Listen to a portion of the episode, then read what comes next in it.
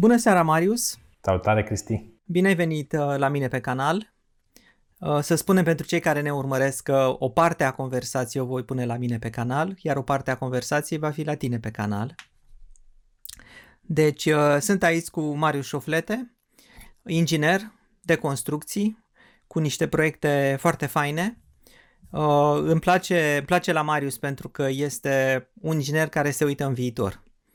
Uh, nu un inginer care repede, repede, repede face ceva și după aceea să treacă la altă treabă, ci uh, se uită spre viitor și de fapt cu el în seara asta vreau să vorbesc uh, și despre ceea ce este, dar și despre viitor.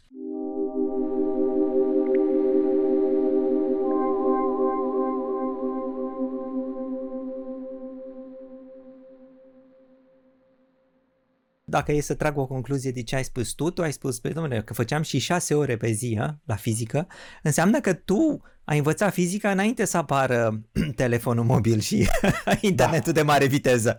Da, de am făcut, încă nu există. Cred că a apărut într-adevăr în oraș, pentru că eu eram într-un oraș foarte mic, a apărut prin clasa 10 un telefon, era un, ori Nokia, ori Alcatel și toată lumea era wow, avea colegul cu cel mai mulți bani din clasă, avea telefon mobil, n-avea cu cine să vorbească decât cu părinții acasă, dar era totuși de telefon mobil. Însă pe mine ce mă fascinează e că am reușit, de exemplu, să-mi fac primul meu calculator din bucăți. Și am reușit să înțeleg în clasa 8 cum funcționează un calculator și să știu uh, arhitectura unui calculator, ce înseamnă procesor, placă de bază, ce, se, ce înseamnă pin, după aceea am învățat mai departe de condensator și de toate cele. Dar chiar am înțeles cum funcționează lucrurile și după, pe primul meu calculator, care nu, nu rula decât în DOS, sau cred că avea Windows 95, am reușit să fac un prim programer în Pascal despre suprapunerea undelor oscilatorii și reprezentarea suprapunerilor prin uh, Uh, diagrame de astea simplificate în care aveai practic versorii care se învârteau și vedeai proiecțiile pe cele două axe și făcusem un fel de joculeț, un gamification. Asta în clasa nouă la informatică. Ce să faci dacă nu-ți place să te joci pe calculator, îți faci joculețe. Da, exact. Dar, dar tu de fapt ai spus un lucru foarte important să știi. Uh, că în ziua de astăzi în care pe internet toți avem senzația că ne pricepem aproape la orice, de fapt cei care se pricep sunt cei care pun mâna. Și tu ești un om care pune mâna tu construiești, tu iei lemnul. Nu numai că m-am uitat pe YouTube și știu cum se construiește o casă, știi? Nu, tu iei lemnul, vezi cât e de greu, îl simți, nu? Îl urci pe munte, îl, îl duci acolo unde trebuie, îl... Deci, uh, asta, asta de fapt cred că e o lecție a lumii moderne. Cei care, cei care se pricep sunt oamenii care fac. Uh, povestește-mi puțin dacă vrei, Marius. Deci cei uh, care vor să-l urmărească pe Marius pot să-l găsească pe canalul meu de YouTube, uh, Marius Soflete. Uh, Șoflete, da? Și uh, povestește-ne puțin, dacă vrei, ca să te cunoască cei care mă urmăresc pe canalul de YouTube, uh, câteva dintre proiectele tale. Sau de profesie sunt inginer constructor, adică am terminat facultatea de construcții civile, agricole și industriale în 2010 la București. Asta înseamnă că în profesia mea eu mă ocup să fac clădirile să stea în picioare. Toate clădirile din jurul nostru, case, blocuri, uh, clădiri de birouri, hale, um, fabrici, sunt gândite și de ingineri care studiază materialul, studiază relația clădirii cu natura și cu fenomenele naturii, pentru că o clădire este supusă la vânt, greutate proprie, oameni, seism în România, mișcarea plăcilor tectonice. Uh, sunt făcute din materiale aceste clădiri și trebuie să stea în picioare și să reziste, pentru că noi ca oameni ne dezvoltăm, ne, noi ca oameni, uh, cea mai mare parte a activității noastre o facem în interiorul unei clădiri. Și atunci noi ne, noi ne asigurăm că aceste clădiri, în aceste clădiri se pot desfășura, oamenii sunt în siguranță. Adică ne ocupăm de siguranța clădirii, faptul că nu cade pe tine, uh, indiferent că vorbim de greutatea proprie sau că a nins prea mult sau că a bătut un vânt prea puternic și că tu în acea clădire poți, să, poți să-ți desfășori toate activitățile. Da, asta este adevărat? Adică dacă ninge foarte mult la un moment dat, se poate prăbuși casa peste tine dacă nu e făcută bine? Păi dacă ținem cont că în România încărcările din zăpadă sunt cuprinse între 150 și 250 de kilograme pe metru pătrat, care acele încărcări sunt preluate de acoperiș, dacă acoperișul nu a fost gândit să ducă la 250 de kilograme pe metru pătrat, plus odată la 20-30 de ani mai sunt nisori din alea foarte mari, aia înseamnă că ar trebui să considere un 50% în plus, deci trebuie gândit acoperișul respectiv la 400 de kg pe metru pătrat doar din zăpadă, atunci, da, poate să cadă pe tine acoperișul dacă vine o zăpadă prea mare și cineva nu a gândit și nu a calculat cum acele forțe se duc mai departe în, nu știu, în căpriorii de lemn sau în planșeu și cum se poate rupe materialul acolo. Îmi aduc aminte de, de întâmplarea de la Timișoara cu acel panou care a căzut datorită vântului și a fost un simplu panou care anunța intrarea în oraș. Și cu toate astea a căzut peste o mașină și a lovit pe cel care, chiar l-a omorât pe cel care se afla în interiorul mașinii. Da, pentru că vântul e o forță puternică. De exemplu, noi foloseam vântul în folosul nostru, nu? de la velele de corăbii să navigăm și era chiar un meștesuc, să știi, să înțelegi vântul, la amorile de vânt. Dar mișcările astea de aer, care mișcări de aer sunt produse de diferențe de temperatură, diferențe de densitate, diferențe de uh, altitudine și așa mai departe, care se leagă de fizica materiei, nu? Aceste mișcări de aer pot să devină la un moment dat foarte puternice și în momentul în care această masă de aer se izbește de un perete, apasă asupra lui. Adică... Uite, să luăm, să luăm un exemplu practic, da? Uh, tu ai construit un refugiu la Călțun, cum se numește? Așa. E refugiu de la Călțun. Refugiul da. de la Călțun, la lacul Călțun, lacul la cea mai mare altitudine din România, lac de origine glaciară. Undeva între Moldoveanul și Negoiu. Bun. Acolo bat vânturi. Neapărat. Absolut, da. absolut. E, spune-ne cum ai făcut tu când ai vrut să te asiguri că nu bate vântul refugiul ăla, că lasă refugiul, refugiul rămâne în locul ăla zeci de ani. Păi, uh, a fost o provocare foarte mare. Pentru mine e un proiect uh, challenging din toate punctele de vedere, pentru că e, construcția asta în sine e o construcție absolut micuță. E o mhm. cutiuță de 6 pe 6 cu o formă interesantă, pentru că am lucrat cu un arhitect foarte bun, Marius Miclăuș, Uh, și prieten bun, arhitect care au avut o viziune ca un astfel de refugiu să fie o extensie a unui vârf, să nu fie doar o cutie din aia de container de conservă cum sunt refugiile montane, pentru că cei care se plimbă pe munte știu că vremea se schimbă foarte repede, obosește, te poate prinde noaptea și sunt făcute din loc în loc niște refugii montane cu rolul de a te proteja, adică te, te băga acolo până trece vremea rea și apoi să, să, te, să te întorci. Și în 2000 14 m-a sunat Marius și mi-a spus, băi, trebuie să facem un refugiu montan care se ridică cu elicopterul în munți. Te bagi? Și prima mea întrebare a fost, ne dăm cu elicopterul? Și au zis, clar. Și am zis atunci, da, mă bag. N-am știut în ce mă bag. Um, pentru că trebuia să facem o clădire care să reziste la vânturi de 180 de km pe oră, foarte mari, uh, la încărcări din zăpadă de 4 tone pe metru pătrat, pentru că suntem într-o zonă în care șase luni pe an este zăpadă și două luni pe an e plin de avalanșe și pur și simplu se creează metri întregi de avalanșe de zăpadă care apasă pe cutiuța asta. Și a trebuit deci, ridicat cu elicopterul. Deci dacă la o casă, o casă obișnuită vorbeam de, să zicem, maximum 400 de kilograme pe metru pătrat, aici sunt 4 tone. Și la vânt da. ai zis așa, 180 de... Uh, 180 de kilometri pe oră pe oră. Și imaginează-ți cam, hai să zicem cam un perete, da, care are o lățime de un da. metru și o înălțime de da. 2 metri. Cam care este forța pe care apasă? Dacă poți să o estimezi în Newton sau în uh, după aia împart eu la 10 să-mi iasă kilograme. așa înțelegem noi oamenii obișnuiți forța, ca la piață, știi? Nu cerem 2, da. 2 newton de mere, dați-ne nou 2 newton sau 20 de newton de mere, nu, noi 2, 2 kg de mere. cam, cam cât vine? Dacă vorbim de un vânt de 180 de km pe da. oră, da. pe cei 2 metri pătrați? Da, pe 2 metri pătrați, de... 2 metri înălțime, 1 metru păi, lățime. ca și cum te-ar lovi un elefant. Ok. Ok, deci practic... Adică, deci trebuie să imaginezi că intră un elefant. Intră un elefant efectiv în, în, în zidul respectiv. Da. Și zidul ăla trebuie Care să reziste. Care un șoricel și s-a speriat foarte tare. și cum ai, cum ai construit zidul ca să reziste la elefantul ăsta? Adică l-ai făcut, ia. În primul rând din formă. Forma în sine era gândită în așa fel încât să spargă vântul. Pentru că ah, și acolo, interesant. în momentul în care cunoști vântul cum vine și aha, bate. Aha, și, dacă, aha, aha. Că, și dacă te joci cu mâna și sufli, nu? Dacă ții mâna așa foarte tare, îți dă mâna la o parte. Dar dacă ții mâna și sufli în ea și un pic întorci mâna, o să vezi că acest curent e tăiat ca un cuțit care taie brânza și îl Știi, știi cine a făcut asta înaintea ta? Rușii au făcut la tancul T-34. dacă ți-aduci aminte, rușii Așa. în al doilea război mondial aveau un tank, cel mai bun tank din al doilea război mondial. Și marea lor, marea lor inovație a fost că partea din fața tankului era la 45 de grade. Și când venea proiectilul, știi, se, uh, cum se, sărea în sus în partea asta. Dacă l-ar fi făcut drept, proiectul ar fi intrat în tank, dar așa e făcut la 45 de grade, sărea în sus, știi? Deci așa și tu cuvântul. Deci, practic, nu îi faci o formă dreaptă, îi faci o formă de unghiuri diferite, în așa fel încât vântul să fie deflectat în alte direcții. Da. Că așa, este, asta este forma cea mai simplă de a evita forța foarte mare a vântului, pentru că altfel dacă ai o suprafață foarte dreaptă, care e ca o velă, ca o pânză, aia o să adune vânt. Am o să înțeles. țină vântul în ea.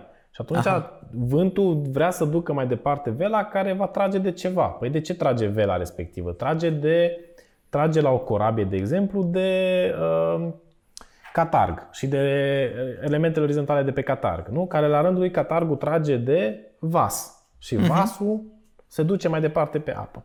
La fel și aici, când lucrezi cu vântul, trebuie să știi să, cum să, să, să... Nu trebuie să te opui forțelor naturii, trebuie să știi să le direcționezi. Cum în altă direcție. apa, de exemplu. Da. Apa ah. se scurge întotdeauna, dar trebuie să o lași să se scurgă, să se ducă. Nu te împotrivi apei. Da, e la fel ca și cu prietenii. Nu te împotrivi. Da. Dar asta a fost... Direcționează în altă direcție. Asta a fost una dintre criterii, respectiv forma în sine. Dar apoi a fost și materialul folosit, pentru că asta a fost genul de structură care am gândit-o ca o carapace, ca o cochilie. Uh-huh. Pentru că, de exemplu, dacă uh, cel mai bun inginer este natura. Da, Așa. De ce? Pentru că ingineria este știința fundamentală a cunoașterii materialelor și a utilizarea materialelor, resurselor naturale, într-un mod optim în uh, creșterea, uh, într-un mod optim pentru umanitate. Asta înseamnă fundamental ceea ce trebuie să gestionezi cu un material sau cu o materie. Și ce face natura? Păi nu, natura nu neapărat că e zgârcită, dar natura depune efort să creeze orice material. Și de exemplu, dacă ne uităm la un copac, de Așa. ce cresc copacii perfect drept? De ce cresc copacii perfect în sus sau de ce au tulpina da. dreapta? De ce cresc perfect, de ce cresc în, în sus, perfect drept? De ce copacii care sunt un pic înclinați cad destul de repede sau nu, nu rezistă mult? Da, păi nu știu, în esență ei se duc după lumina soarelui și trebuie să fie cât mai înalți. Da, și pe de o parte. Asta caută, Dar nu? se duc perfect, perfect drepți pentru că noi avem câmpul gravitațional, care este... A, și au un senzor. Ia un senzor. Cu cât se, ei se împotrivesc cât mai puțin câmpului gravitațional, adică se duc pe vector. Da, asta știu și de la biologie, că sămânța are un senzor înăuntru gravitațional și când o pui în pământ, ea știe să Ia. crească în sus. În afară, în sus. Exact. Exact. exact. Dar voi, deci, a... până la urmă, din ce material ați făcut uh, refugiu? L-am făcut din lemn. Am făcut din lemn pentru că, uh, da. nu, că m-am mirat, că nu se rupe. uh, prima condiționare a fost că trebuie să țină la toate aceste forțe. Am înțeles. Deci mai întâi țină la aceste forțe, trebuie să pui material. Uh-huh. Și materialul în sine are o anumită rezistență. Uh-huh. Dacă tu vrei să pui la, lucrezi la forțe mari, trebuie să pui materiale cu rezistențe mari. Sau uh-huh. dacă ai un, un material cu rezistențe mai mici, trebuie să pui mai mult material ca să compensezi rezistența lui mică. Da, da, da. Așa. Și așa am ajuns să facem din lemn, pentru că lemnul are aceeași rezistență ca betonul, de exemplu. Nu știam. Adică, nu știam. Un centimetru pătrat de lemn poate Aha. să țină 250 de kilograme. Uh-huh. Forță, ca să spunem așa. Uh-huh.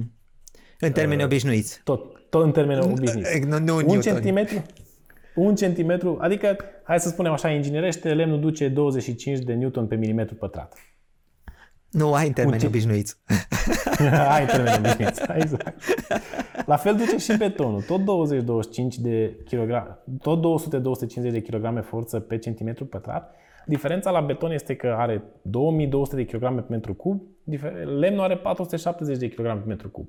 Dar, ca să ajungem la 2100 de metri altitudine unde este situat refugiu, ori puteam să mergem pe jos vreo 6 ore și să cărăm bucăți de material în spate, ori puteam să ridicăm cu elicopterul. Care elicopter? Uite la acolo. Ăla e, acolo e refugiu cățun. Ăla e elicopterul și ăla este refugiu. Și asta este un tablou stilizat. Elicopterul are și el o limită, nu poate să care oricât. Respectiv, această buburuză, cum îi spun eu, care era un elicopter militar de 13 tone, care consuma o tonă de kerosen pe oră de zbor, putea și el săracul să care 3 tone în regim dinamic, nu în regim stat. Regim dinamic înseamnă că el în momentul în care ridică o greutate, vântul care îl produce și care îl ajută să se ridice de fapt, împinge acea greutate în jos și o face să se simtă și mai mare. Este ca și cum tu te împingi în cineva care te trage de mână în același timp. Adică el ca să se ridice, aspiră aer de sus și îl aruncă în și, jos. Da, îl aruncă pe obiect și din cauza asta își practic exact. împinge obiectul în jos și își pierde din propria portanță. Exact. Și atunci, ca să putem ridica respectivele piese, a trebuit să fac niște calcule de aerodinamică pe respectiva structură. Da. Unde uh, am învățat despre chestia asta de la un aviator. În clasa 6 când am făcut uh, aeromodelism, vreau să zic că pe lângă multă fizică am făcut vreo 12 ani de aeromodelism. Din clasa 1 până la 12 am făcut avioane, căsuțe, mm-hmm. bărci, tot felul de mecanisme și asta a fost o altă chestie care te ajută foarte mult să simți materia. Eu mă bucur, uite, fac o mică paranteză, mă bucur că am făcut parte din generația asta în care ai apucat să pui cabluri și să vezi că faci scânteie și că se aprinde becul și am acum în buzunar mai multă tehnologie decât au avut, uh, a avut primul zbor în spațiu. Pentru că o apreciezi. Pentru că o apreciezi și știi valoarea. Da, în fine, da. haideți să revenim puțin la refugiu. Așa. Dar de ce din lemn? De ce nu din alt material care ar fi avut acea rezistență la elefant? Păi, uh, pentru că acest elicopter era bugetat de către Ministerul Apărării și Internelor și da. pentru acest proiect s-au alocat doar 15 ore de zbor. Uh-huh. În 15 ore de zbor, că așa se calculează zborul unei aeronave, se calculează la oră de zbor, nu la distanță parcursă. Da, Noi da, trebuia da. să ducem toată structura de rezistență, da. toate materialele conexe și accesorii, trebuia să ducem scule, oameni, trebuia să aducem scule, oameni, trebuia să eliberăm de deșeuri. Da. Și atunci n-aveai cum altcumva, n-aveai cum să car beton în vârful muntelui, pentru că poți să duci Era în 3 tone, puteai să duci o jumătate de metru cub de beton, pe când în 3 tone puteai să duci 6 metri cub de lemn. Uh-huh. Și așa am ajuns la lemn ca o primă decizie, pentru că este foarte ușor. Și a doua decizie pentru că am, am mers pe structură de, de tip coajă, de tip carapace. Asta ziceam de natură că e foarte bun inginer, pentru că dacă gândiți, de exemplu, la broasca țestoasă, da. țeasta broaștei, da. este o structură foarte mare de rezistență. Tu poți să te pui pe broască când ea Aha. se retrage și nu se rupe, că este structura de tip boltă. Aha, înțeleg. Adică toate, bis, toate bisericile mari făcute este de tip boltă. Da, exact. Că bolta e o formă a naturii care răspunde foarte bine forțelor exterioare, anumitor tipuri nu. de forțe. De-aia peșterile sunt bolți, de exemplu. Nu e aceeași chestie cu ou, că dacă e un ou crud nu poți să-l spargi în mână, că în esență tot un fel de structură de boltă are și tu strângi da. și nu reușești să spargi? Dar despre teoria ruperii și spargerii oului am făcut un material video dedicat. Am făcut chiar ah. două materiale video. Unul este despre ingineria oului de Paști. Așa. Și îl se Fine. găsește la mine pe canal, pot să-ți Perfect. dau link Perfect. Și al doua este de, de, de niște studii de ciocnire a oului cu drone. Ah, perfect. Trimitem link ca să-l pun în descriere la video. Da. Ca să-l pun în, în descriere la video. Bun, deci uh, îmi place, dar uh, bun, noi am vorbit despre o chestie care este cumva mai exotică, un refugiu, da? Da. da. Hai să vorbim despre munca ta la, să spunem așa, casele mai obișnuite. Cum vezi tu casele mai obișnuite? Cum vezi tu confortul? Cum vezi tu relația noastră cu casa? Eu îți spun sincer, eu locuiesc în Olanda de 20 ceva de ani.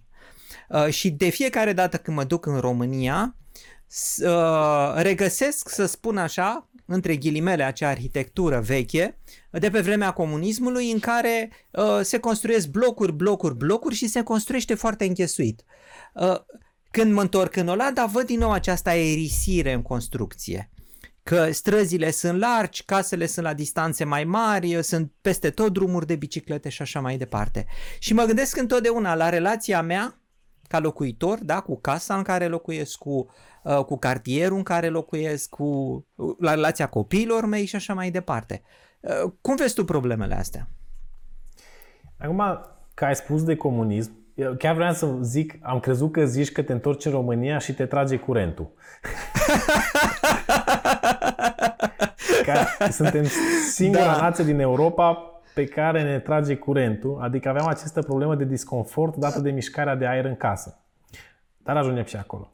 Însă, ca ai menționat de arhitectura comunistă de aceste blocuri, ă, asta a fost, e o etapă oarecum sumbră în istoria locuirii, pentru că oamenii au fost luați din mediul natural în care se simțeau bine în case la curte, case pe teren, unde aveau diverse activități gospodărești, au fost luați și băgați forțat, pentru că trebuie să recunoaștem asta a făcut comunismul, a luat oamenii forțați și a băgat în blocuri, i-a pus să locuiască în locuințe mici, colective, înghesuite, în care trebuia să fie aproape de fabrică, trebuia să, de fapt, scopul lor principal era de a, de a munci și locuința în sine era doar un spațiu de dormit și atât. Însă, noi ca oameni, pentru noi ca oameni moderni, de fapt, și ca oameni în general, casa, de fapt, este o extensie a propriului nostru corp. Pentru că o casă, de fapt, ce ne oferă? Ne oferă acel confort și acei parametri prin care noi, ca oameni, acum, în paranteză și cu o mică ironie întotdeauna, ființe superioare ale acestei planete, dacă cumva temperatura în casa noastră scade sub 18 grade uh-huh. sau crește peste 23 de grade, noi nu mai putem lucra. Uh-huh. Orice am face. Nu? Dacă este sub 18 grade, este foarte frig, dârdim de frig, mâinile ni sunt reci, ne îngheață creierul, punct. Dacă este peste 23 de grade, este prea cald, începem să transpirăm, nu mai consumăm toată energia să ne, să ne răcim corpul, răcorim. Să ne răcorim decât să mai putem duce sau să mai putem procesa mental. Și atunci confortul e un castel de cărți, e un puzzle uh-huh. cu foarte multe componente. Dacă una sau două componente lipsesc, mecanismul ăsta nu mai funcționează bine. Eu, am deveni, eu mă ocup, de exemplu, într-o construcție de confortul fizic, somatic, uh-huh. confortul pe care îl poți defini în cifre și valori.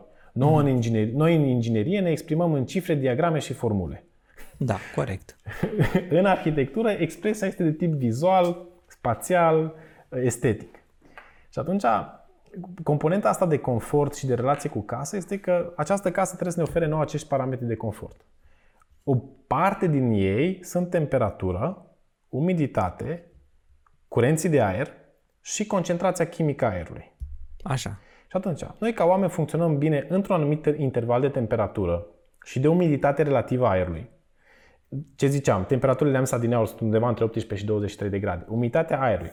Da, reprezintă cantitatea de apă din aerul uscat. Care, dacă e prea multă apă, cum de exemplu se întâmplă în saună sau în băi, avem senzația asta de sardine, de piele umedă.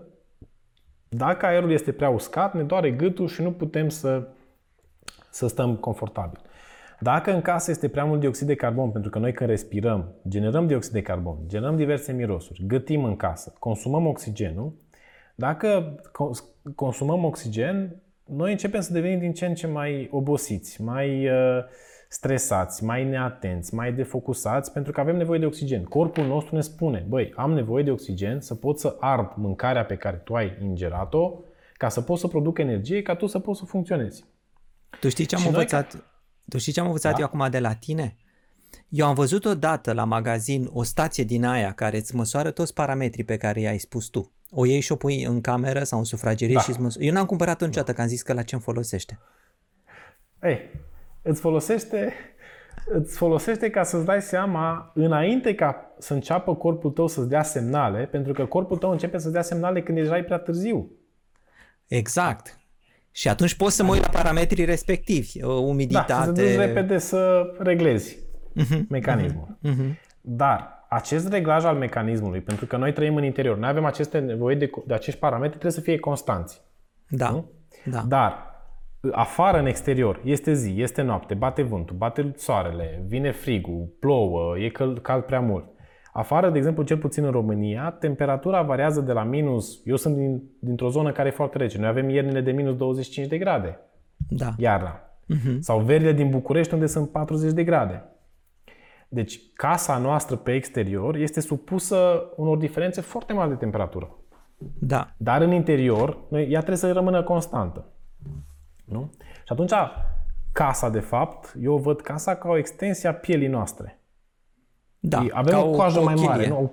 O, o cochilie, o peșteră mai mare, care arată bine acum, nu mai este chiar peșteră. Avem cărți, avem tablouri, avem bucăți de lemn, avem birouri. Exact. Uh, și, și a... tehnic, tu ai menționat câțiva parametri ale acestei cochilii externe, da? da? Așa. Uh, care mai sunt ceilalți parametri importanți? De exemplu, mă gândesc la energie. Nu? Ca să la... am... Da, pentru că, de exemplu, toți parametrii ăștia să-i ținem constanți sunt ținuți de către diverse energii care casa le consumă.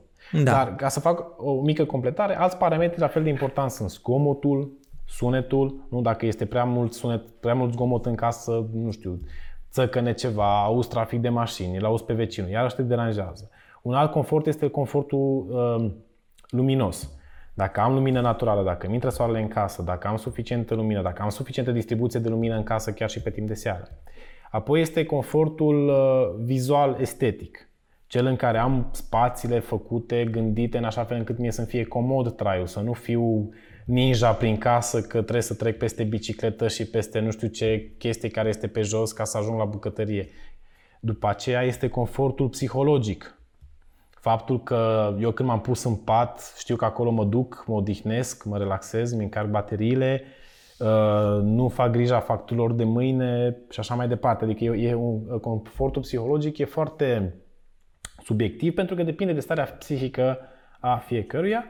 Și, dar acest confort psihologic poate să fie accelerat sau decelerat de toți ceilalți factori. Adică dacă tu ești într-o zi foarte supărat și mai este și frig în casă și mai auzi și pe vecinul și este și întuneric, cum te simți? Am înțeles. Stăteam acum și mă gândeam dacă există standarde pentru chestia asta. Mă duc adeseori în București, de exemplu, și am prieteni care stau lângă linia de tramvai. Și se aude tramvaiul ăla. Da. Și se aude. Blocul. Se aude, știi? Și uh, există niște cifre care se dau pentru fiecare bloc, când da. îți cumperi case și așa mai departe, da, să da. știi... Există o serie de indicatori de referință, există inclusiv legi care spun nu ai voie să construiești dacă nu sunt respectate diversi parametri de transfer termic, de necesar de aer, de confort luminos, de zgomot și așa mai departe. Există. Din păcate, o spun cu mâna pe inimă sau o, o afirm că în România foarte mulți dintre acești, aceste legi nu sunt respectate atunci când se construiește. Nu se ține cont de asta pentru că asta implică niște costuri suplimentare, care costuri se duc undeva, intră în nebuloasa asta care se numește mișcare imobiliară. Da. Dar uh, pentru a putea ține parametrii ăștia de care vorbeam, casa consumă energie. Uh-huh. Păi te întreba, ok, ce energie consumă? Ce faci când este frig în casă? Când e prea frig în casă? Dai drumul la căldură. Ok, cum dai drumul la căldură? De la buton. De la buton? Bine. Ce te aștepți? Uh, Bine, hai să-ți răspund, răspund de fizician sau există un întrerupător electric Așa. prin care circulă curent electric.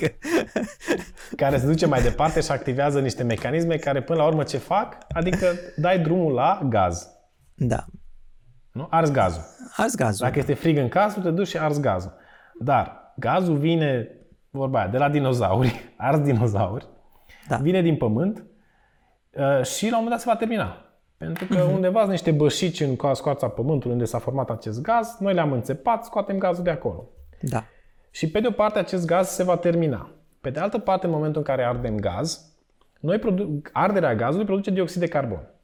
Dioxidul de carbon are efect global, la nivelul întregii planete, de încălzire, pentru că are acel efect numit efect de seră, respectiv accelerează încălzirea atmosferei Pământului prin radiație solară. Adică vine, vine unda de la soare, nu?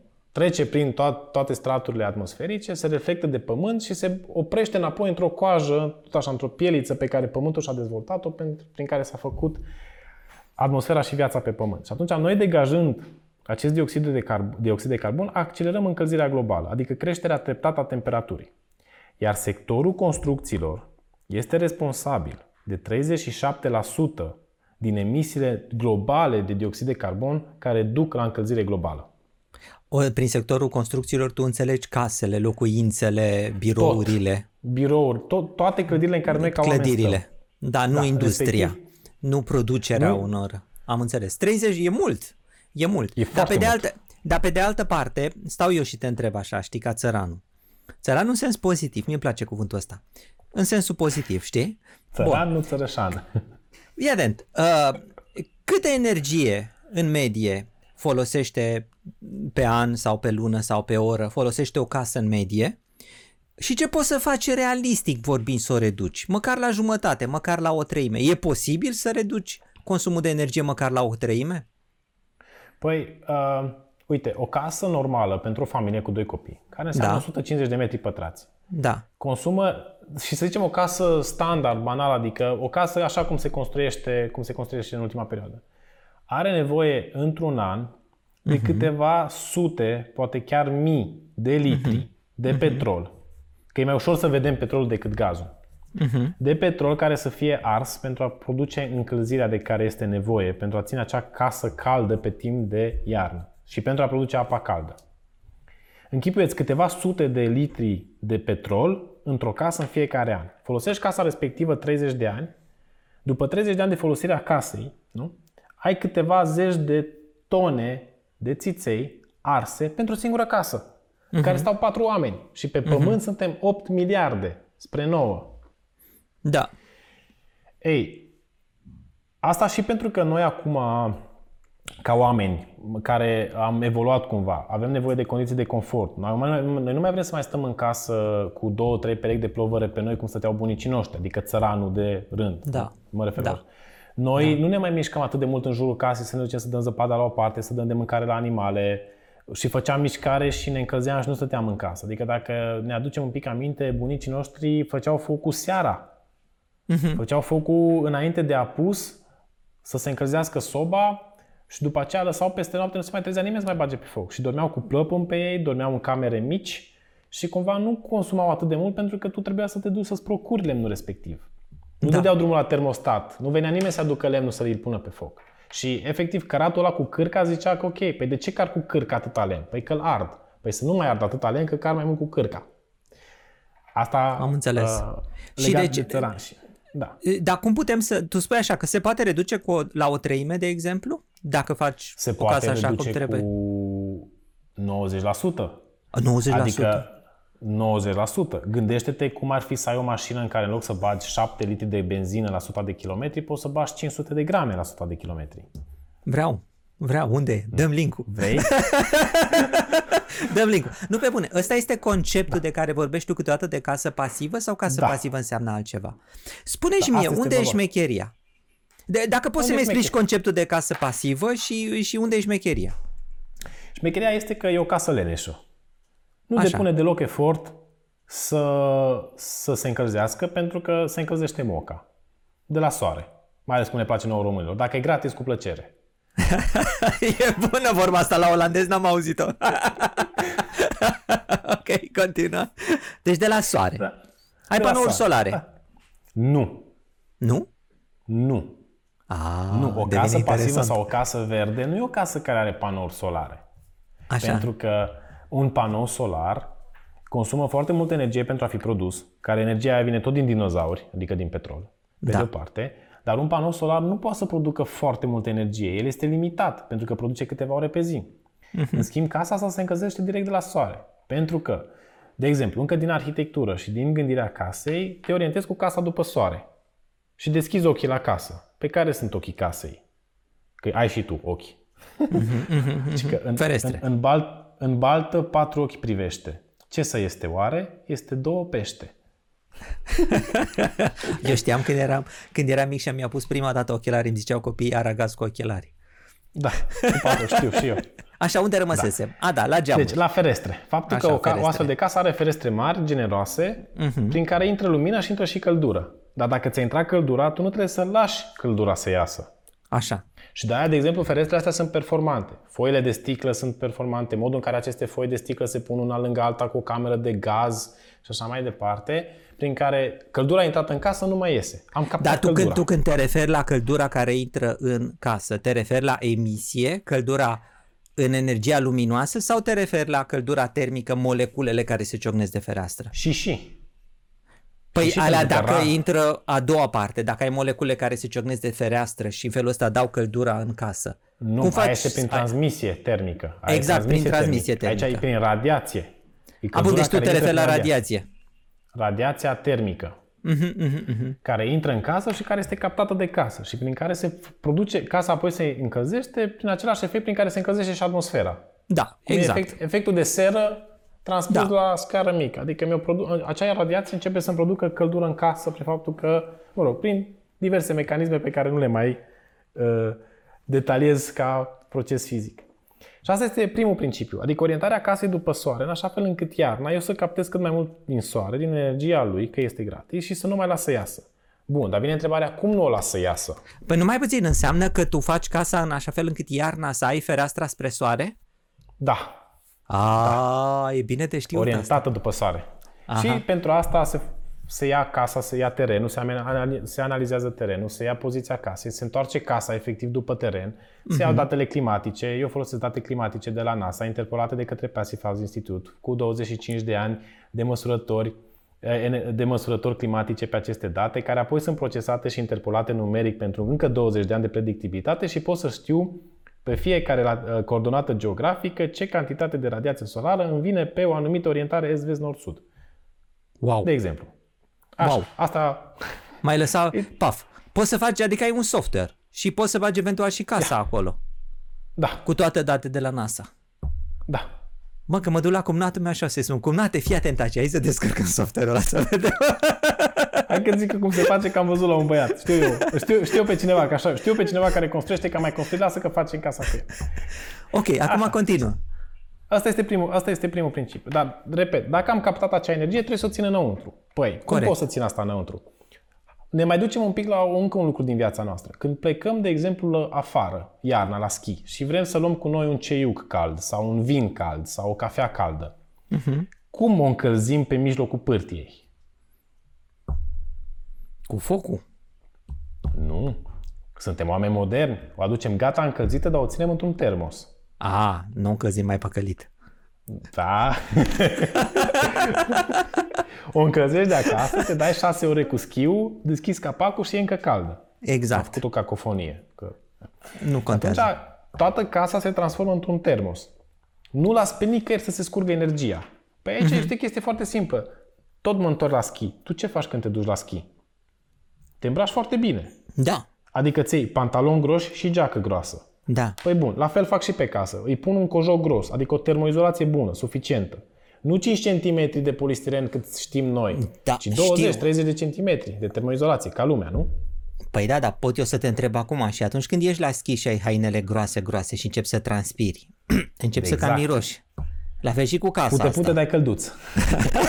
asta de la armată, o știi. ai făcut da. armata? nu, da, eu de la armată. cu armata. Când ai, când ai lucrat cu armata, eu pe asta o știu de la armată. Eram 40 de oameni, stai să o zic pentru cei de la YouTube. Eram 40 de oameni, 40 de băieți în aceeași cameră mare de tot cu paturi suprapuse, știi? Mă, și iarnă friguroasă afară, afară, afară. Și la un moment dat intră locotenentul, deschide ușa. O, ce pute aici? Zice, deschideți ferestrele. La care unde acolo zice, domn locotenent, pute, pute, dai călduț. De acolo știu eu.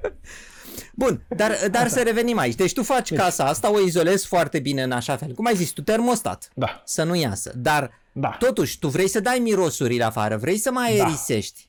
Da, și asta se face, dar într-un mod controlat. Pentru că tu ai pus haina pe tine, nu? Dar da. mai vreau să mai zic un lucru. Tot așa, când te duci la schi, nu te duci așa. în șlapi. Nu? Nu, nu. Te duci cizme. în, bocanci. Sau bocanci. bocanci. Și bagi o șoseadă de lână în bocancul ăla, nu? Absolut. Păi așa, de exemplu, și când fac casa, o, îi fac fundațiile și așez casa pe pământ, eu termoizolez și fundația, adică îi pun clăpari ah, casei. Am înțeles, uite, la asta trebuie să mă gândesc, asta uitasem, tu ai dreptate. Pentru că pământul îți absorbe energia, el se încălzește sau se răcește trage de la tine, fură curent pământul, știți? Fură curentul din casă. Deci, deci de, asta e foarte important. Deci, practic, tu trebuie să te gândești la termoizolare atunci când construiești casa de la fundație, ca să nu pierzi pe acolo. Da, fundație, pereți, apoi îți pui o căciulă groasă în cap, adică și acoperișul termoizolezi bine.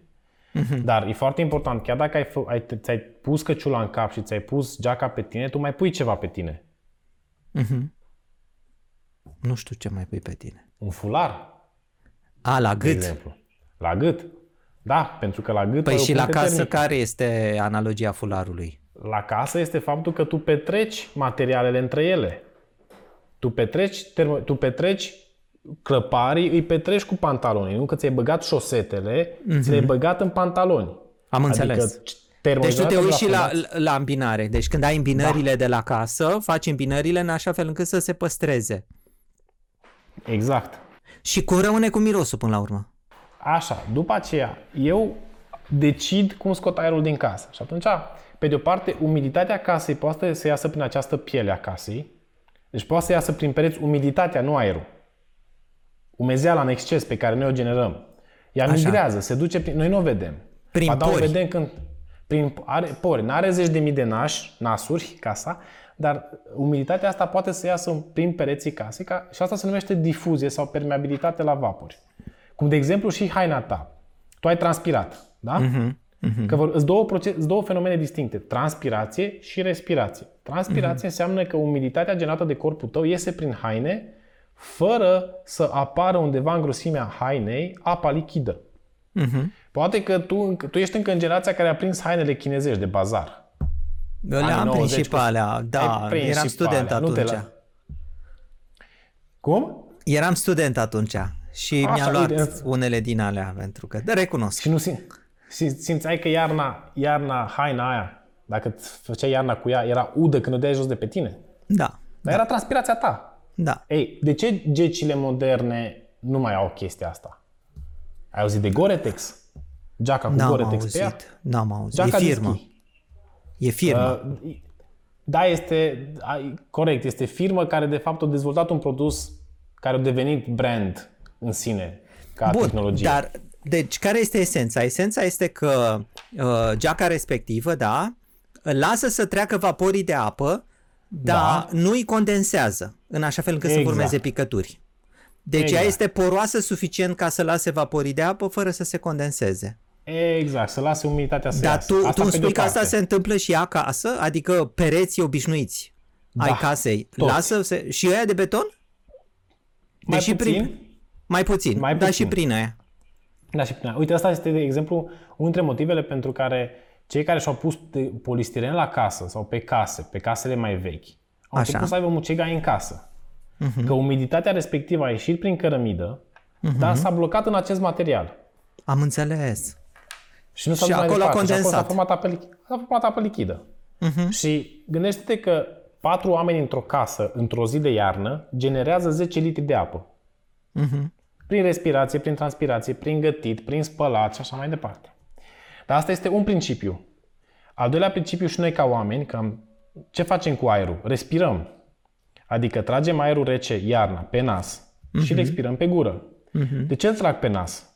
Pentru că în nas am niște cili care îmi preîncălzesc aerul respectiv, ca până când ajunge în plămân, el să fie preîncălzit, să nu-mi intre rece.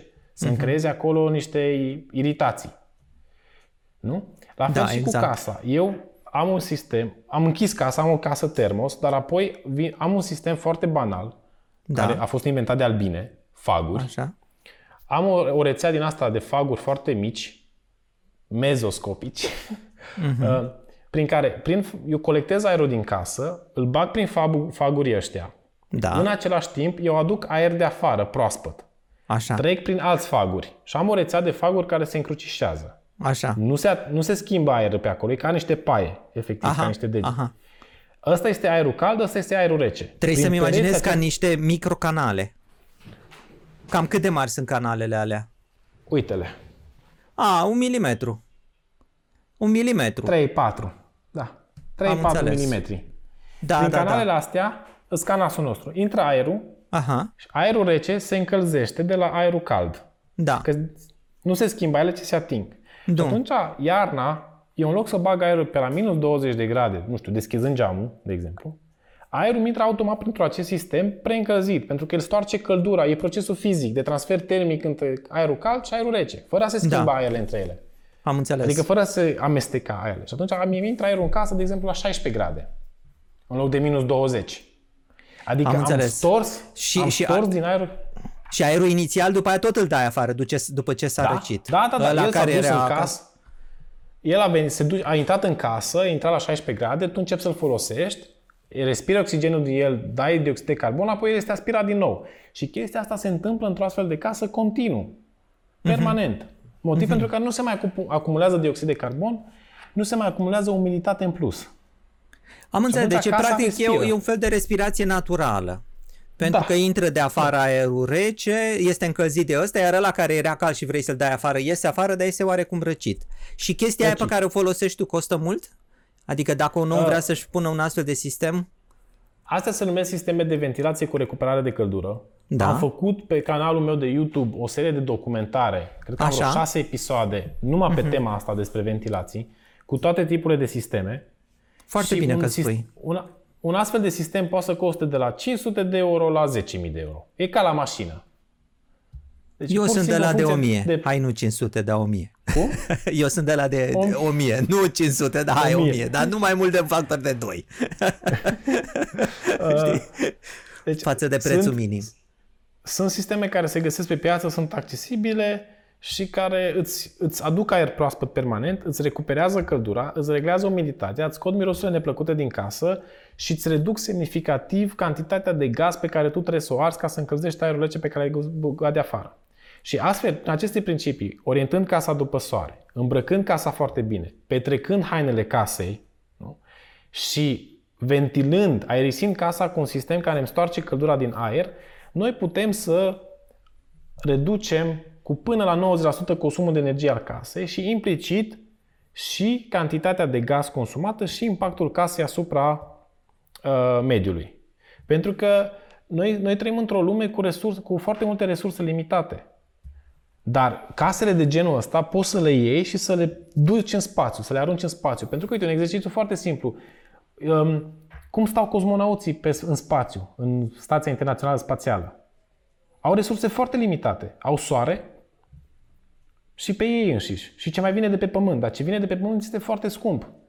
Da. În schimb, dacă tu te gândești să optimizezi fiecare componentă, fiecare bucățică, atunci tu poți să trăiești cu resurse foarte puține și să te bazezi foarte mult pe resursele naturale. Te-am înțeles, dar acum totuși o întrebare practică. Dacă Da. vine cineva la tine care are deja o casă, nu să-i faci o casă de la zero și zice, Marius, mă, mi-a plăcut povestea ta, știi ceva, vreau ca să-mi uh, faci și mie casa pasivă. Eu o am deja, dar vreau să-mi o faci pasivă, vreau să-mi îmbunătățești randamentul ăsta energetic. Poți să faci așa ceva? Da, se numește uh, retrofit Mhm. sau reame- reabilitare energetică și să iei casa așa cum există, îi faci o serie de analize, îi faci un buletin de analize, respectiv o termoscanare în care poți să vezi cu infraroșu diverse proprietăți de materiale și cum se pierde căldura, îi faci un test de tanșeitate în care bagi aer comprimat și cu generator de fum și vezi pe unde fâsie casa, pe unde iese aerul în mod necontrolat, pentru că pe acolo pe unde iese aerul necontrolat iese și căldura. Asta în Germania se face în Germania acest test se face cu o ușă suflantă, cu un dispozitiv și cu senzor și se vede pe unde iese când se face o presiune de 50 de pascal, diferența de presiune între cele două suprafețe. În România acest test se face lăsând o pisică flămândă în casă și pe unde scoate capul pisica, pe acolo Glumești. se pune, se, se pune spumă. Bine, hai să zic că așa făceau înainte țăranii. Bun, nu înțeleg Da. că ai și tu echipamente din asta de la nemți și poți să faci uh, măsurători și după aceea se poate face un retrofit. Se, po- retrofit, se poate cum se fa- numește. da, se face astfel de buletine de analize și se face proiectarea, se face un calcul de balanță energetică și se ia diverse măsuri din asta de intervenție. Și pentru asta am făcut niște materiale video pe blog, există cel puțin trei episoade despre cum se poate reabilita o casă existentă în standard de casă pasivă și cum poți să reduci consumul de energie cu 70%. Vezi tu, Îți dau trebuia link. să faci Trebuia să faci trei episoade despre pisici. Avem mai multe vizualizări despre pisica aia flămândă care tot caută colțul casei. da, întorcându-mă la asta, apropo, uite să schimb puțin subiectul de pisica țărănească. Da, îți dai Ah. seama, stai, cum ar cum că experimentul cu casa pasivă și pisica este ca experimentul Schrödinger. Știi cum ai- Varianta românească. Da, adică ai băgat Pisica o e pisică flămândă într-o sau nu casă e pasivă? flămândă? Sau e, e flămândă. flămândă și neflămândă în același timp. Că da, nu știu de ce nu iese. Exact, exact. Nu, dar întorcându-mă la, la casele astea țărănești, știi, la, Da. uh, la pisică și așa mai departe, că sunt tot felul de lucruri care se citesc pe internet și găsești așa un articol de genul ăsta. Domnule, casa țărănească, cea mai bună dintre toate care au existat, noi nu mai facem acum și, și așa mai departe, știi? Și eu stau și mă gândesc câteodată, domnule, care este adevărul? Că mi imaginez că puțin adevăr este, dar nu-mi imaginez că țăranii ăia acum 500 de ani puteau să facă o casă mai bună decât putem noi să facem astăzi dacă vrem. Pentru epoca în care trăiau ei, acele case erau cele mai bune. E, E, totuși erau. Deci totuși aveau da, valoare. Da. Am da. înțeles. Pentru că ei, ei era legat de stilul lor de viață și de resurse. Mhm. La fel și acum, noi ne legăm de stilul nostru de viață și de resurse și de activități. Uh-huh. Și uite, am studiat, am studiat modul în care țăranul își construia casa foarte mult și am studiat-o științific într-un proiect în care am fost implicat în studenție. Așa. Eu în studenție, când am terminat facultatea de construcții, am fost implicat în primul proiect de casă solară din România, cu prima echipă din România care a participat la un concurs internațional de arhitectură și tehnologii solare, Solar Decathlon Europe. Și noi am făcut casa Prispa. Și numele de casa Prispa l-am preluat din arhitectura țărănească. Pentru că primul element de control solar al țăranului era prispa casei. De ce? Pentru că țăranul știa că vara nu vrea să aibă soare în casă, că îi se supraîncălzește casa și atunci făcea streșini mari, dar iarna el vrea soare în casă și atunci, ținând cont de streașină, el își orienta fereastra după cum avea soare optim iarna, nu vara. Tu vrei să spui că vara soarele e la o înălțime mai mare, Sus, la orizont, da, și atunci lovește da. în streașină iar iarna este la un nivel mai jos în orizont și da. atunci vine lumina sub streașină și poate să intre în casă. Exact. Hey. Și țăranul făcea chestia asta, studia și așa își, așa își proiecta casa, așa și-o orienta și și-o așeza pe teren. Se ducea, studia da. terenul în care urma să construiască, îi zicea și bunicului, fiule, nepotule, uite-te după soare, așa băteau țăruși și așa construiau. Noi acum facem acesta prin niște calcule solare în care folosim aceleași date climatice, în care facem diagrame de umbrire, solorire și de uh, uh, control solar pe fiecare fereastră în parte. Avem și știința aferentă. Dar țăranul așa făcea, așa construia. După aceea, țăranul mai făcea ceva important. Își făcea casa mică. Uh-huh. Ca să păstreze. Dacă de te, duci, te duci în muzeul satului sau oriunde te duceai, casele erau foarte mici. Nu? Și uh, mă rog, două, să știi că eu am copilărit într-o casă care avea 150 de ani. Dar așa. era mai chiaburească așa. Nu era foarte ah. mică. Era Boierule, mai am zis că vorbim de țărani, nu de boieri. nu, că n-a fost chiabur bunicul meu, dar a fost foarte, foarte, sau străbunicul, care a, stră, străbunicul meu care a făcut casa. Dar a fost foarte, foarte muncitor. Dar, într-adevăr, multe case în sat erau mici. Erau Bunicul mici. din partea mamei avea o casă mică.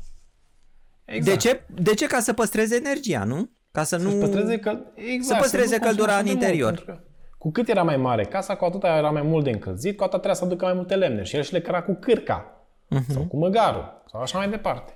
Dar uite încă o chestie la, la casa asta mea, țărănească. Avea o cameră de oaspeți în față, în stânga. Ei, da. vara, camera aia de oaspeți era totdeauna răcoroasă. Eu nu știu de ce. Pentru că nu avea nimic acolo ceva care să facă răcoare. E vreo șmecherie aici?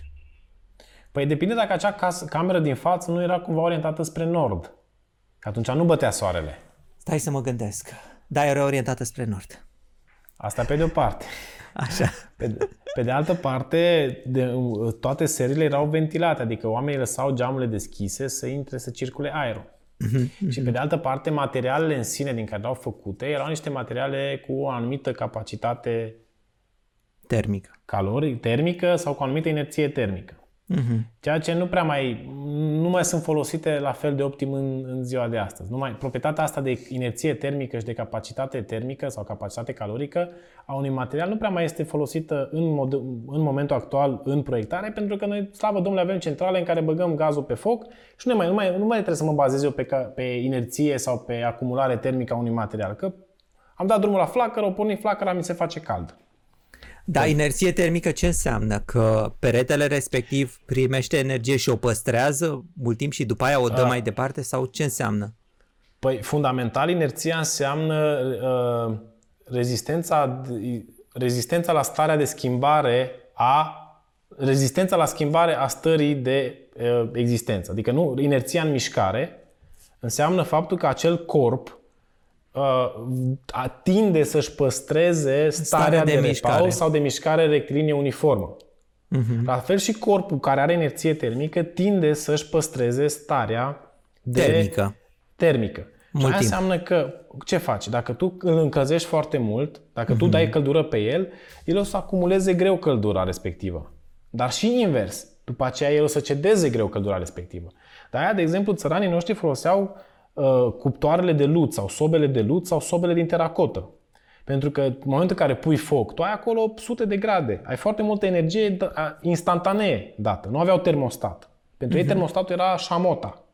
Și acea, acea căldură era stocată în aceste cărămizi pentru că era foarte multă căldură și oricât erau de inerte, de, oricât erau de leneșe, tot acumulau dar după ce acel foc se termina, se consuma, ele degajau încet. Lăsau căldura aia prin inerția asta să se ducă înapoi în casă. De-aia o sobă de genul ăla se încălzea greu, dar era caldă toată noaptea. Și tu în casele pasive folosești ceva similar? Um, da, folosesc proprietatea de defazaj termic atunci când vreau să evit supraîncălzirea casei și fac un calcul de transfer termic prin radiație, prin acoperiș și vreau să văd după cât timp îmi ajunge temperatura pe suprafața interioară a acoperișului ca să știu după cât timp trebuie să dau drumul la aerul condiționat sau la sistemul de răcire, ținând cont de suma tuturor materialelor noi pe care noi le folosim acum. Adică deci tu da. vrei să zici așa, că după ce faci casa aia pasivă cât poți de bine, da. mai pui și un sistem electronic de control inteligent nu. pe ea. Nu neapărat, nu, nu, nu, nu. Nu? Asta, pentru că poți... Uh, calculul ăsta de, de fazaj de care ziceam era să-mi dau seama dacă am nevoie sau nu am nevoie de răcire. Pentru că în funcție de asta mi-aleg materialele. Și așa știu, pune în acoperiș vata aia, nu vata aia. Sau pune în acoperiș materialul ăla, nu materialul ăla. Am așa se aleg. Adică e ca și cum gândesc hainele croite pe casă. Dar ok, uh-huh. pe, pe tine. Dar tu ce ești? Ești soldat elvețean care stă toată ziua în munții Alpi? Sau ești, uh, nu știu... Pe câmpie, grec. Hawaiian, da. Ești hawaiian de stai în cămășuță. Uh, uite, Marius, uh, să te întreb o chestie pe care o văd foarte des astăzi. Toată lumea vorbește de imprimante 3D. Ai văzut, poți să iei cu 1000 de euro o imprimată din aia 3D la tine acasă, e cam atât de mare și îți printează bucățele din plastic sub ce orice formă. Însă sunt unii care pretind că pot să aibă imprimante 3D pentru case. Adică să-ți imprimeze toată casa. Cât adevăr și câtă ficțiune e în aici, în treaba asta? Um, îți pot spune asta răspunzând la următoarea, hai să nu zic întrebare, ci uh, printr-o paralelă cu următoarea glumă. Așa. În Austria și în America se construiesc casele cu Robocop. În România se construiesc casele cu fratele lui Târnăcop. e bună! Da, adică... Uh... E bună, stai să zic eu alta. Era pe vremea comunismului și abia ieșisem. Eram la Revoluție, la 91, 90-91 da. și circula o poantă. Știi? Căci că, domnule, zice, cum face roaba în vest? Căci că se duce un român în vest să se angajeze și ăla din vest îl întreabă, domnule, cum face roaba? Păi cum să facă, domnule, roaba? Face hâș, hâș, hâș? No, du-te înapoi, nu, să dau înapoi în România. Vine alt român să se angajează. Cum face? Hâș, hâș. Până vine al treilea. Domnule, cum face roaba? Păi cum să facă roaba, domnule, face? Hâș, hâș, hâș, hâș, hâș. Da, domnule, te-am angajat, treci. știi? Adică, hâș, hâș, hâș, adică mai repede, știi? Apropo de chestia asta. Dar, dar să revenim la, la poata ta cu Târnăcopul și Robocop. Da, între Târnăcop și Robocop este că și, te- și materialele de construcție și tehnologia de construire au evoluat foarte mult. Suntem uh-huh. înconjurați de tot ceea ce înseamnă progres tehnologic. În fiecare jumătate de an, un calculator își dublează performanța. În fiecare jumătate de an iese un telefon mai bun, mai performant. Acum se întâmplă ca acest device să, să mai și vorbim la el, pe lângă câte ecuații poate să facă, nu? Da. La fel se întâmplă și la nivel de construcții. Uite, eu prima imprimată care am văzut în România era pe vremea când lucram într-un atelier de machete în București, tot în studenție, și au venit cu o primă imprimantă în care am printat căsuțe în praf. Era efectiv un roboțel care turna leere de praf, fiecare centimetru era făcut din mai multe straturi în care se injecta adeziv. Dar uh, când am făcut, de exemplu, refugiu Călțun, refugiu Călțun a fost făcut printr-o tehnică asemănătoare cu imprimarea 3D, respectiv prin procesare cu mașini cu comandă numerică cu roboței. Uh-huh. Proiectul ăla, eu n-am desenat nicio planșă pentru el. Totul a fost modelat digital 3D pe calculator. Piese au fost trimise la fabrică în Austria. Toată uh-huh. procesarea s-a făcut cu roboței.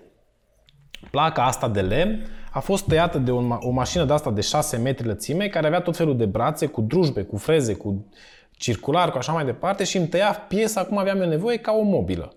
Uh-huh. Și refugiul Călțun a fost fabricat în 4 ore. Uh-huh. Și apoi a fost construit în 5 zile. Și apoi a fost proiectat în 20 de zile, ca diferență. Da. Și uh, mai am diverse proiecte în care am folosit tehnologia asta de, de prefabricare integrală robotizată a pieselor și casa îți vine pe șantier ca la o mobilă. Piesă cu piesă, tu ai pus, ai pus câteva șuruburi și în 3-4 zile este casa sus. Uh, și aici pas... Dar asta ce spui tu nu e precis uh, proiectare, ăsta, imprimare 3D. Nu, nu, e, un, e o etapă pre intermediară pentru că se, prefabric, se prefabrică fiecare piesă a casei. Uh-huh, uh-huh, uh-huh. Dar imprimarea 3D uh, urmează, este următoarea etapă de evoluție în ca, și se fac teste, există prototipuri de imprimare.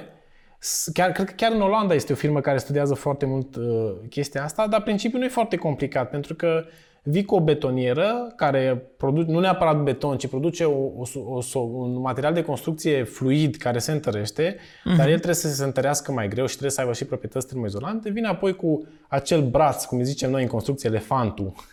E un braț care, acel braț se mișcă după niște coordonate și injectează acel material, care acel material în timpul în care se injectează, intră în contact cu oxigenul, începe să se polimerizeze, adică să se întărească, nu? și să se formeze acea formă. Și se testează asta foarte mult. Și în China mai ales unde e nevoie de viteză. Da, eu îmi imaginez că poți să faci lucrul respectiv în pereți, da. de exemplu. Deși și în pereți da. ai probleme, pentru că trebuie să lași structuri, găuri pentru fire și așa mai departe. Da, nu e Dar la tavan... Moment, a, aici e o problemă cu tavanul, pentru că poți să vii cu niște accesorii care la fel sunt prefabricate, poți să vii cu niște grins și cu niște plăci pe care le-ai pus tot așa, le-ai luat de pe tir și le-ai pus. Și sau poți să vii cu elemente, uh, uite, de exemplu, am văzut printarea pe cofraj din balon. Se umfle Ai umfli efectiv, balonul, așa. Umfli balonul la care poți să dai diverse forme. Nu trebuie să fie perfect sferic, pentru că cu niște kingi în balonul respectiv tu poți să modelezi forma respectivă și să vii să torni pe balon. Și apoi, după ce s-a uscat materialul, desumfli balonul, te duci cu el mai departe și îl umfli în altă parte. Am înțeles. Deci, tu spui în esență că tehnologia asta de printare 3D e realistă. O să fie super adică... accesibilă în 10-15 ani. Deci o să 10-15 ani? Să știi că te ții minte. Peste 10-15 ani mai facem un podcast. Și te întrebăi câte case s-au făcut. Apropo de chestia 100. Zim, zim cam ce, ce proiecte ai tu pe viitor, ce vrei să mai faci, uh, la ce lucrezi, Uh, cum, cum vezi? Care e viziunea ta? În ce direcție trebuie să mergem sau în ce direcție mergem sau mai bine în ce direcție trebuie să mergem? Uh, dorința mea este de a căuta permanent inovații și soluții mai bune în construcții pentru a-i ajuta pe, uh, pentru a ajuta pe toți oamenii să construiască mai bine. Pentru că modul în care noi trăim și noi, modul în care noi construim ne impactează în modul direct în care noi trăim și locuim. Și asta are, are fundamental, ne, ne afectează la nivel de calitatea vieții. Și cu cât calitatea noastră a vieții este mai bună, cu atât noi să putem să fim oameni mai buni, putem să performăm, putem să evoluăm. Și atunci, um, pentru mine acum, construitul în sine de construcție pentru că am avut, uh, pe lângă acel refugiu și casă solară, am făcut și construcții din balos de paie, adică m-am dus în zona de ecologie extremă, am făcut construcții cu impact redus asupra mediului, în care pot fi construcțiile reciclate 95%. De exemplu, nimeni nu se gândește ce faci cu casă după ce nu mai folosești. Și aici mă refer, de exemplu, la, uite, casa bunicilor tăi, mai stai în ea? Băi, nu mai stau, că a dărâmat-o, că a trebuit construită Ai... o altă casă. Exact. Deci probabil că nepoții tăi sau strănepoții tăi nu vor mai fi să stea, să stea în casa bunicului presură. Vor să stea în casa lor, care poate este o sferă suspendată în spațiu, că așa este moda, așa e tehnologia. Poate că atmosfera Pământului nu o să mai fie respirabilă și va trebui să ne închidem în niște bule. Nu știu. Um, dar um, am avut șansa să fac o serie, am foarte multe proiecte provocatoare. Am lucrat, la, am făcut destul de multe case pasive, am făcut o clădire de birouri foarte faină la Oradea, uh-huh. pe aceste panouri prefabricate, construite în timp record. E un produs unicat la nivel de Europa de Est. Am făcut două materiale video la mine pe platformă. Nu, e foarte bine că spui, e foarte bine că spui, ca să știm. Dar Așa. eu, acum, de la a construi clădiri, uh, am devenit mai pasionat în a construi cunoștințe și a construi um, knowledge. Adică în a construi educație. Asta este pentru mine acum proiectul poate cel mai uh, important, cel prin care ofer oamenilor din jur suficiente informații de toate tipurile, mai ales tehnice, prin care fiecare la rândul lui să-și poată, construi, să-și poată face o construcție mult mai bună. Pentru că eu sunt unul singur, eu am o, am o echipă de oameni foarte faini în jur, colegi și pe, uh, pe inginerie, pe proiectare, pe arhitectură, pe comunicare, dar nu putem să facem toate casele de care ar fi nevoie, cel puțin în România. În România se construiesc anual 10.000 de case. Noi putem să facem ca birou 30 de case, 40 de case pe an și deja suntem obosiți. Și atunci, de aici, de fapt, ca și proces de construcție, este construcția de informații, care, de o platformă la care oamenii să aibă acces la informații și să poată să ia și ei decizii să construiască. Am înțeles. Și deci uh, canalul tău de YouTube, Marius uh, Șoflete, este practic parte a acestui uh, da. acestui proiect și eu îi încurajez pe toți cei care mă urmăresc acum să intre acum pe canalul tău și să se aboneze, în special dacă sunt interesați de construcții. Eu spun că e o diferență majoră între tine și mine, Marius. Tu faci lucruri practice, omul are nevoie întotdeauna de casă, știi? De ea nu se poate lipsi. Dar de cuvintele mele și de poveștile fizice despre cosmos și nu știu ce, de alea se mai poate lipsi. nu e adevărat. Țin să te contrazic pentru că cu toate poveștile astea de cosmos și de fizică și de lume, tu îi faci din nou pe oameni și poate mai ales pe cei de generații mai mici, pe copii, care trăiesc în era informației, îi faci să se conecteze cu ceva ce va avea impact în cariera lor. Așa că e foarte important ce faci tu, așa că și eu îi invit pe cei care mă urmăresc pe mine să se aboneze la tine și să înțeleagă mai multe lucruri despre fizică și să vadă că fizica poate fi plăcută așa cum o povestești tu, pentru că fizica nu este ceva de baubau și de neînțeles, sau așa cum zice Darius, colegul nostru, că e ceva magie acolo, că se mișcă electronii. Da, este magie, dar acel electron se mișcă datorită unei diferențe de potențial care este cauzată de o anumită diferență de energie. Punct. Pentru că orice sistem în acest univers tinde să-și păstreze permanent starea de echilibru. Nu? Și că orice energie se conservă, nimic nu se pierde.